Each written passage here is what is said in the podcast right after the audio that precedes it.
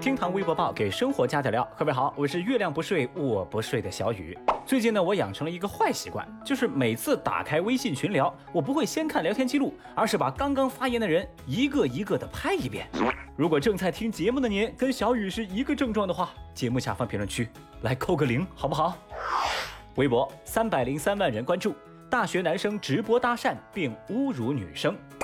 最近，陕西西安有网友爆料说，某高校的学生李某在校园内与女生搭讪索要微信，之后又用侮辱性的词语嘲笑女生太胖，并且将整个过程偷偷直播了出去。而面对网友的指责，李某在微博上与批评者展开骂战回击。二十一号，涉事大学某学院发布通报，针对该校学生李某在社交平台发布不当言论和视频一事，已经责成相关部门处理。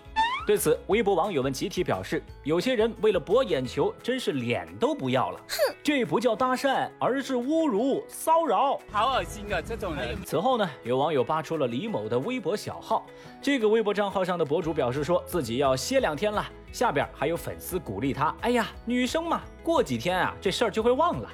随着更多网友发现这个账号，博主迅速清空了自己所有的微博。话说啊，小雨，我在很小的时候，妈妈就告诉我要懂得尊重他人。看到这条热搜，我才知道，原来不是所有人都有妈妈呀。行了。别的也不多说了啊，这回我还真就想当一片雪花，让这个恶臭的大学生了解一下来自社会的毒打有多痛。微博二百零三万人关注，男子楼梯扶手藏钱十多万。说湖南益阳的唐先生在家中楼梯扶手的不锈钢管内藏私房钱，已经藏了有三年时间了。最近呢，他把扶手里的钱都取了出来，哇，全是大量的百元大钞哦！家里四个人花了一小时的时间才把这些钱清点完毕，总共十一万多，太厉害啦！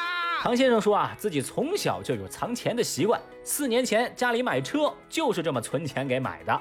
这次把私房钱取出来呢，是为了给女儿建房子用的。那么问题来了，唐先生的老婆知道他藏钱了吗？唐先生骄傲地表示说：“啊，我老婆知道我藏钱，但是啊，她根本不知道钱藏在了哪里。”对此，有微博网友评论说：“发现新大陆了呀！回家先检查楼梯扶手，这也太低成本了吧！”还有人留言表示：“老婆已经审了我半个小时，问我钱藏哪儿了。”哦吼！话说这唐先生三年。藏下十一万的私房钱，这算下来啊，每天就能藏藏一百多。看来他老婆给的零花钱那是真不少。但是不管怎样，这老哥那是真的强。那说到这儿，其实小雨我也开始好奇哈，正在听节目的您有在藏私房钱吗？节目下方评论区藏了的来扣个一，没藏的来扣个二。啊？什么？你问我呀？呃，什么是私房钱呢？微博四百三十三万人关注，同卓承蒙厚爱，后会有期。话说，歌手同卓冒用应届生身份虚假转学问题的调查基本已经尘埃落定了，但同卓本人穿插其间的一些操作令人满脸问号。来，先做个简单梳理。五月二十八号，同卓自曝曾改身份参加高考的消息曝光，引发热议。随后，各部门展开调查。六月十二号，山西省教育厅宣布同卓高考成绩无效，中戏撤销同卓毕业证。六月十八号，陕西省延安市纪委监委发布通报，对涉案六人立案审查，对相关责任人作出严肃处理。大爷，你先凉快吧啊！自曝身份造假，就已经让很多人怀疑同卓的脑回路是不是正常。而眼下被开除学籍，连带着一波官员遭受处分的消息一经公布，同卓紧接着就在微博上晒出了书籍《活着》的照片。还配文说读完这本书感悟很多，嗯，这波操作引来了全网的嘲讽。而到了六月二十二号，同卓又发微博了，他特意去艾特了湖南卫视的官微，还配文说承蒙厚爱，后会有期。小雨顺便看了看评论区，呵，好家伙，粉丝控评这是认真的吗？来给大家伙读一读这个评论区高赞热评。Number one。卓卓加油！同桌和同桌没有结束，只有重逢哦。Number two，如果快乐太难，就祝你平安。Number three，狗湖南卫视只吸血不做人，就这画风啊，把小雨看的是一脸黑线。我还是头一次见到犯了错还这么活跃的艺人。公然挑战教育公平，同桌心里没点数，你们粉丝心里就更没数喽。这个热搜啊，那真是越看越火大，看得小雨毛浆火辣。我卡又能下来！哎呀，这把我给气的呀！我赶紧拿出了我的水果冰贴，冷却一下自己。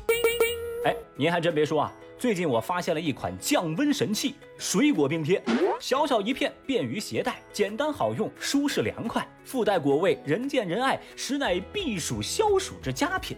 家中如果有小孩的朋友，更是可以在孩子们撒欢的时候给贴上一片，降温防暑，相当有效。Amazing！感兴趣的朋友可以点击音频进度条上方的购物车，进入到厅堂 FM 的小店，享受微博报专属优惠，一包二十片，只需要九块九。五种香味任你选择，清凉一下，赶紧下手。微博二百二十四万人关注，恶牌车车主因新冠去世未挪车是谣言。最近网友声称，湖北一名车主将车停在公园后去世，说车主是在抗疫一线帮忙送菜，后来感冒发烧，没多久就因感染新冠去世了。不过，六月二十二号，警方证实车主仍然在世，而车主的朋友也说，这两天看到好多人讨论，才知道网传车主去世的消息。而车主则对此回应说，他是被网警告知了这件事儿，知道之后觉得很气愤，当初是因为没地方停车才选择停在那儿，而且啊，那儿是免费停车。这么个大反转，把微博网友们给看傻了。这前一天网上传的是绘声绘色、感人肺腑，再配上那个短视频里忧伤的音乐，不少人是被感动的痛哭流涕。这转过头来发现这一切都是假的。Oh no！那小雨我就想问个问题了：这造谣的人到底是什么目的呢？啊，难不成是为了让人挪车吗？当然哈，所幸这只是个谣言，车主活着就好，平安就好啊。好了，以上就是今日份厅堂微博报，明天我们再聊，拜拜。